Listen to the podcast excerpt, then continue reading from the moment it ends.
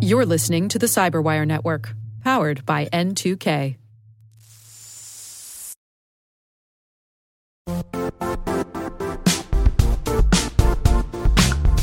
And now, a word from our sponsor, Zscaler, the leader in cloud security. Cyber attackers are using AI in creative ways to compromise users and breach organizations. In a security landscape where you must fight AI with AI, the best AI protection comes from having the best data.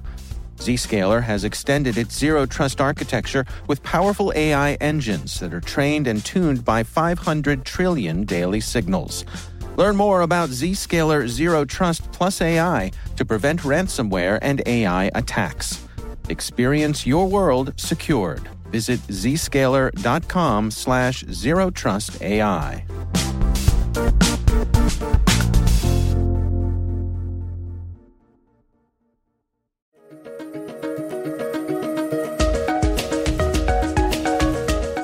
Everyone, and welcome to the CyberWire's Research Saturday. I'm Dave Bittner, and this is our weekly conversation with researchers and analysts tracking down threats and vulnerabilities and solving some of the hard problems of protecting ourselves in a rapidly evolving cyberspace. Thanks for joining us.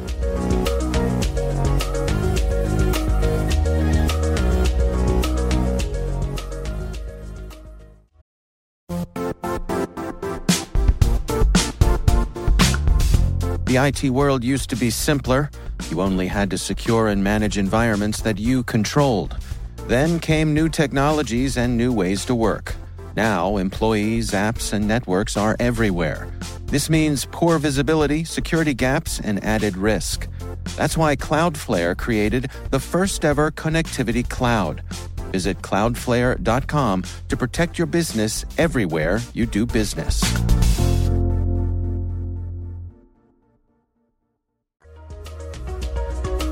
We initially noticed uh, this particular botnet when when we observed the particular user agent string that was that was being used as part of this attack. That's Justin Payne. He's the head of trust and safety at Cloudflare. The botnet he's describing is called WireX. And what in particular caught our attention, because you know we see attacks roughly every three minutes, every day, all day.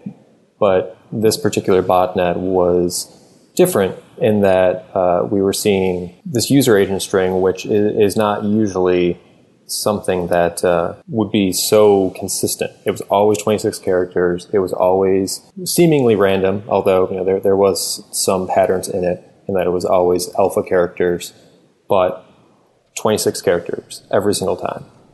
And so that draws your attention. Uh, what happens next? Initially, quite frankly, we initially didn't uh, look into it all that much because the, the attacks were relatively low volume at the time. And this was you know, relatively early on as, as the bot was starting to grow. Uh, but we had heard from uh, some of our, our friends and, and, you know other folks who work in the industry at, at Akamai that they were seeing similar attacks against their customers, and the attacks that they were seeing uh, against some of their customers were significantly larger and, definitely causing some impact in, in some cases. So you know, that certainly made us more interested in, in, I think you know the assumption is the person was probably using the botnet to target those customers at that time and hadn't quite turned it against you know our customers fully yet. So the the notion is that uh, when it first uh, came on your radar, that perhaps they were just testing it out. That's what it seems like. Testing it out or spreading it too thin, perhaps early on, versus relative to the size of the botnet. So they, they may have thought they had more power than they did in, in the early days, and they realized that they weren't taking down sites as, as well as they thought they should be able to uh, when they were spreading it between Cloudflare and, and Akamai customers. It looks like they may have, you know, then increased the size of the botnet in addition to kind of focusing it on a target versus dispersing it against a handful of targets. I see. So, take us through some of the details. How exactly does this botnet work? So, the botnet is consisted of uh, Android devices, and that could be almost largely uh, uh, cell phones, but it also could be you know, potentially tablets or other devices that run the Android operating system uh, that would download one of these infected APK applications and that is typically going to be through the Google Play Store.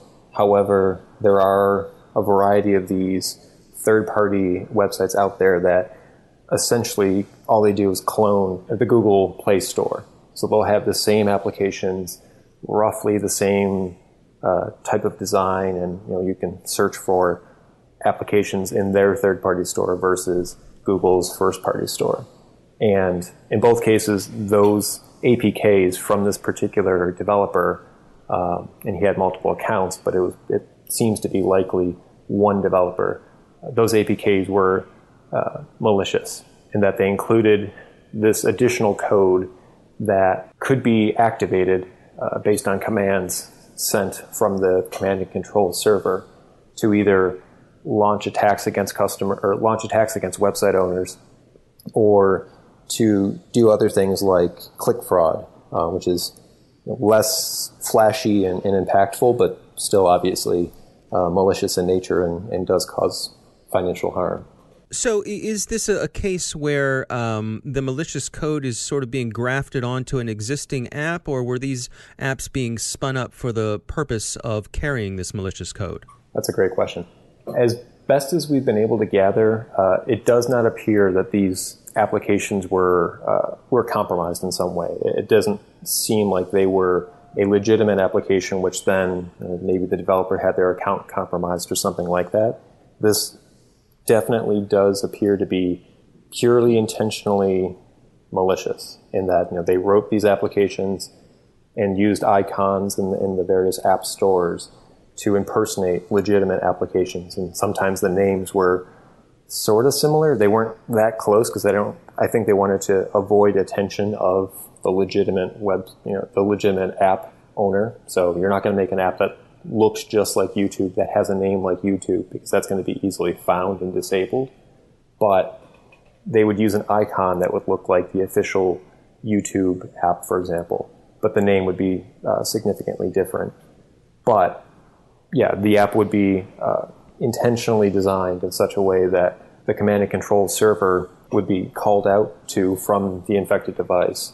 And depending on what that command and control server sent, it would take particular actions, whether it's attack a website or you know, conduct this click fraud uh, process.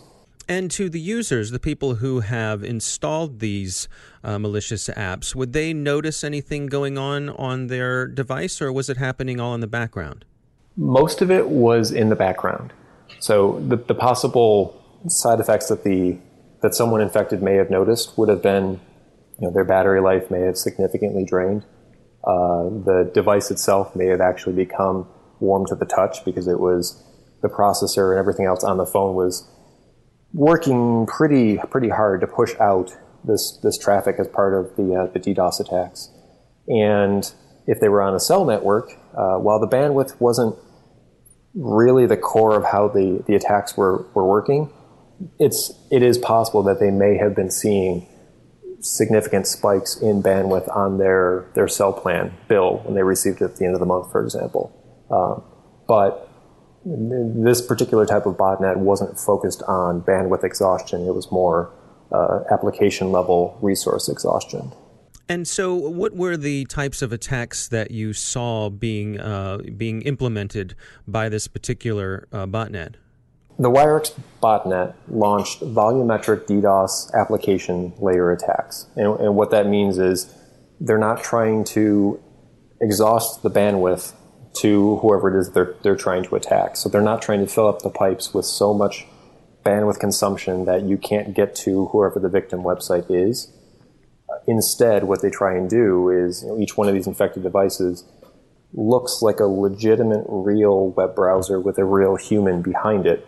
So the the way that the the botnet was implemented on the Android device, the browser that was accessing this website repeatedly had all the functionality of a real browser. It had JavaScript functionality, it had local storage, it had cookie handling, it had everything that looked like a real user. And it would repeatedly access particular resources on a, on a given website to try and just eat up CPU on, on the server. And it did this in a number of ways.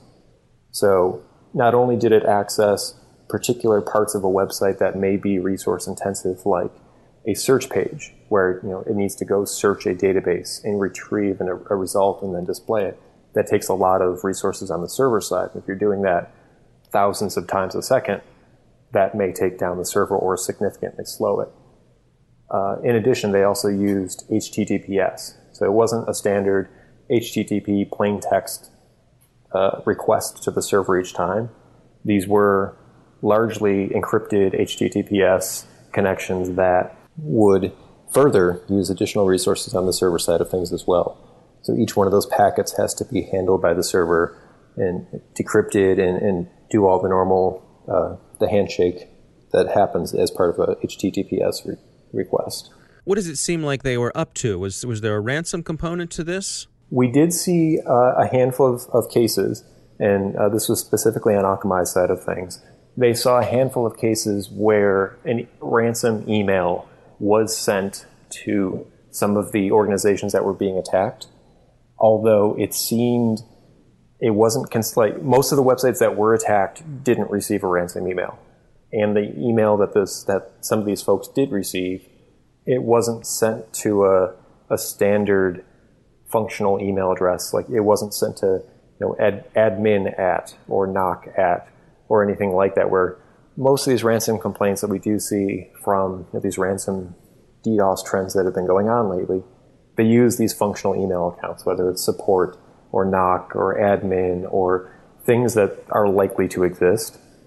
In these cases, they emailed what appeared to be relatively random email addresses at the places that they were attacking. So it seemed like maybe they were experimenting with this and not haven't really fully decided to do it, um, or something potentially like that. So the the distribution of the malware was uh, was significant. Yes, uh, we don't have exact volume numbers in terms of how many downloads. Uh, unfortunately, Google was actually too quick, which is a good good thing to have. You know, that's a, a, good problem.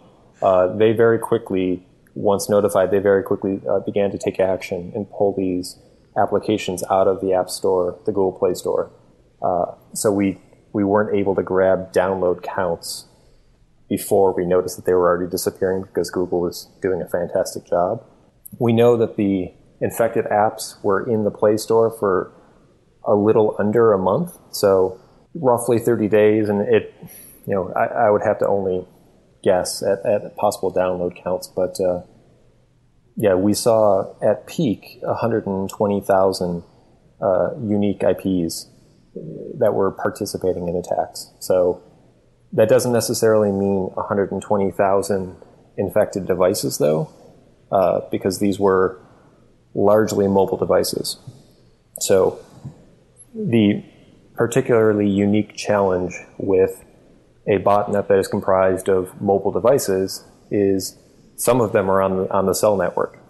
And a, a mobile device is going to hop from cell tower to cell tower and each time it does that, it's going to get a different IP address. Hmm. And if it, and if it's participating in this, you know, in an attack, you're going to see one device potentially coming uh, using, you know, depending on how far they travel, 5, 10, 20, 30 IPs. So we saw a, around a maximum of 120,000 uh, unique IPs, but it's really difficult to gauge how many unique devices are behind those IPs. Take us through the process of, of how you actually track down the software. When we began the, the process of, of, we had identified this was an interesting botnet. We had, had spoken with uh, some folks at Akamai that identified a similar botnet. We started digging into the, the log files that we had available of you know, what signatures does an attack from this botnet really show? And that led us to uh, some particular traits of, of the attack. You know, a, a, single packet that would be sent from one of these devices that was infected would have a particular tell in it, which I can't unfortunately elaborate on. but uh, there, would, there would be a particular tell from that, that request that would essentially say, hey, I got infected from here, which is really convenient because um, you know, it, it basically said, this is the infected Android application that caused this phone, this device, to participate in the attack. Hmm. which once we discovered that, everyone kind of had that light bulb moment of, is that really the application that may have, you know, led to this infection? And we did a bit of research and searching, and in most cases, the apps had already been pulled from the Google Play Store. But some of these third-party websites that, that duplicate a lot of the Google Play content uh, still had several of them available and, and, online and able to be downloaded. And that's where we, uh, luckily, we were able to grab one of the APKs that we believed to potentially be uh, infected. And we decompiled that APK uh, and were able to identify what appeared to be uh, a call out to some external domain, which isn't necessarily malicious in nature, but based on the, the traits that we were seeing of this APK possibly being involved in a botnet, the assumption was that there was likely to be a command and control server of some sort. So this APK calling out to some external domain was a pretty good indicator that maybe we were on the right track. And that's where we did ultimately find the, uh, the, the domain that was the command and control uh, server for this, this particular botnet. And once we had identified that, we, would, we were able to you know, just start querying uh, different subdomains that were available for that domain to see what it might output. And ultimately, we found one particular subdomain that, when queried, and this is you, know, you just you load it in your browser, you load it at the command line, something like that, it would return what domain should be attacked by the botnet hmm. on each request. So that gave us an inside view of okay, who's currently being attacked by these devices, um, which w- was a pretty significant breakthrough for us in terms of okay, now we know who's being attacked, and if they happen to be an Akamai or a Cloudflare customer, we could very easily attribute that to this exact botnet versus potentially some other attack that may, you know, purely by coincidence, happen to target that customer.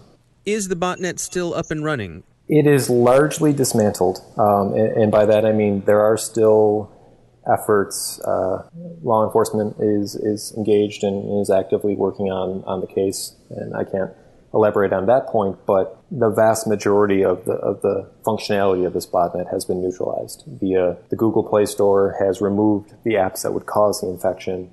Uh, most of the applications from these third party websites have also you know, we've we've gone through the process of submitting uh, effectively abuse reports and kind of complaints about those applications on those sites, and they've been largely taken down.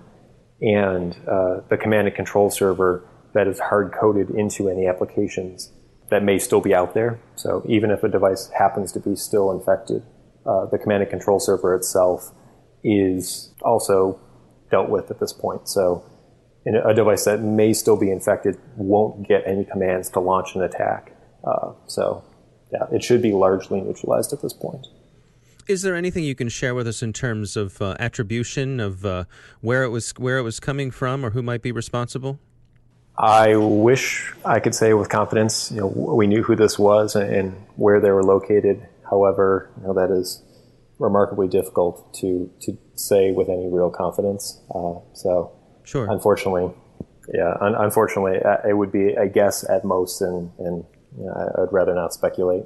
One of the points that you make in the report is the success in sharing information among many of the players, uh, among those who, who sort of sorted this out. Can, can you take us through that, uh, how, how that was a, a real um, sort of force multiplier for you all?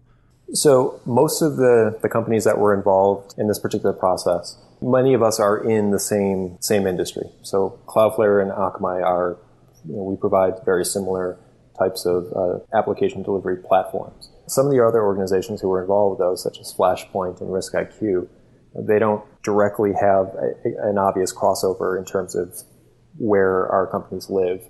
But that being said, you know, these are organizations who have been working together for, for quite some time to address significant events that impact the internet. And by that I mean you know, these, these groups largely began to get together consistently uh, when Mirai began to be a, a pretty significant problem middle of last year, middle to late of last year. And these companies at that time, you know, this was a significant problem that everyone saw, and it wasn't, you know, that's my network, that's or that's your network, that's not my problem.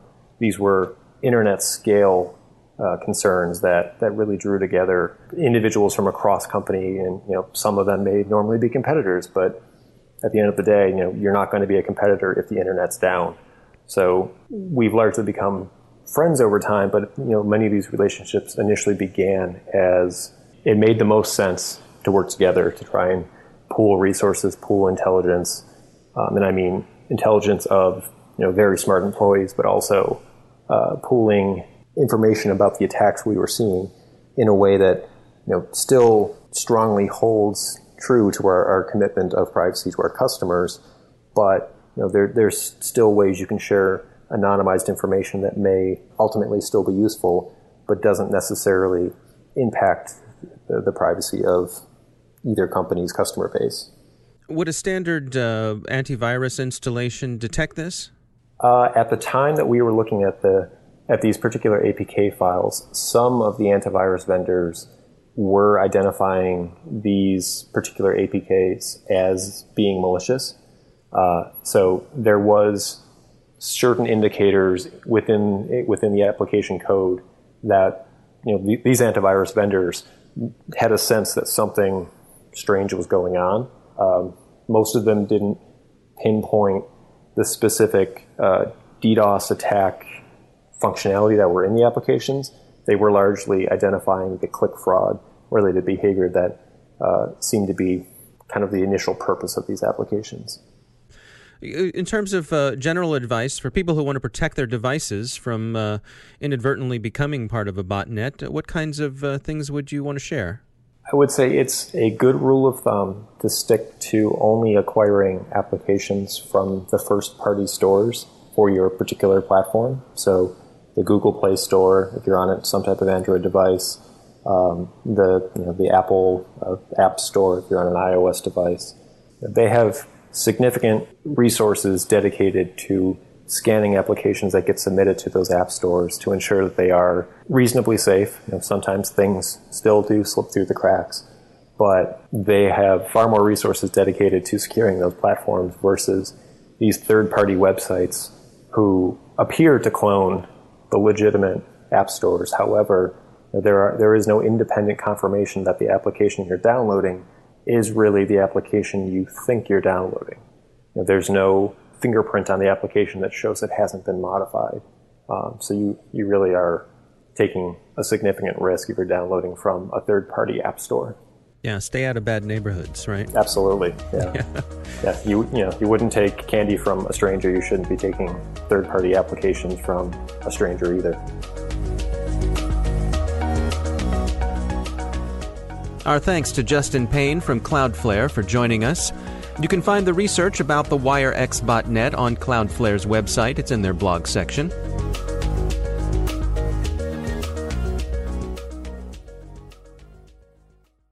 The CyberWire Research Saturday is proudly produced in Maryland out of the startup studios of DataTribe, where they're co building the next generation of cybersecurity teams and technologies.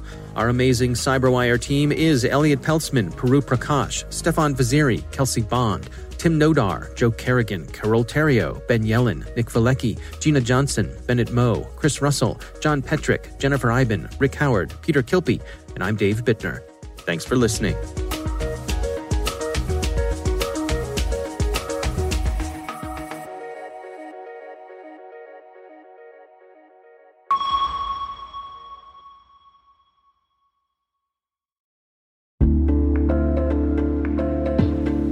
Hey, listeners.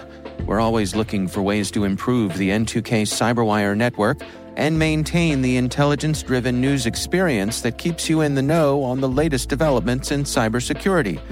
We've launched our 2024 audience survey and would love for you to take a few minutes to share your feedback. And hey, there's even a chance to win a $100 Amazon gift card if you complete the survey.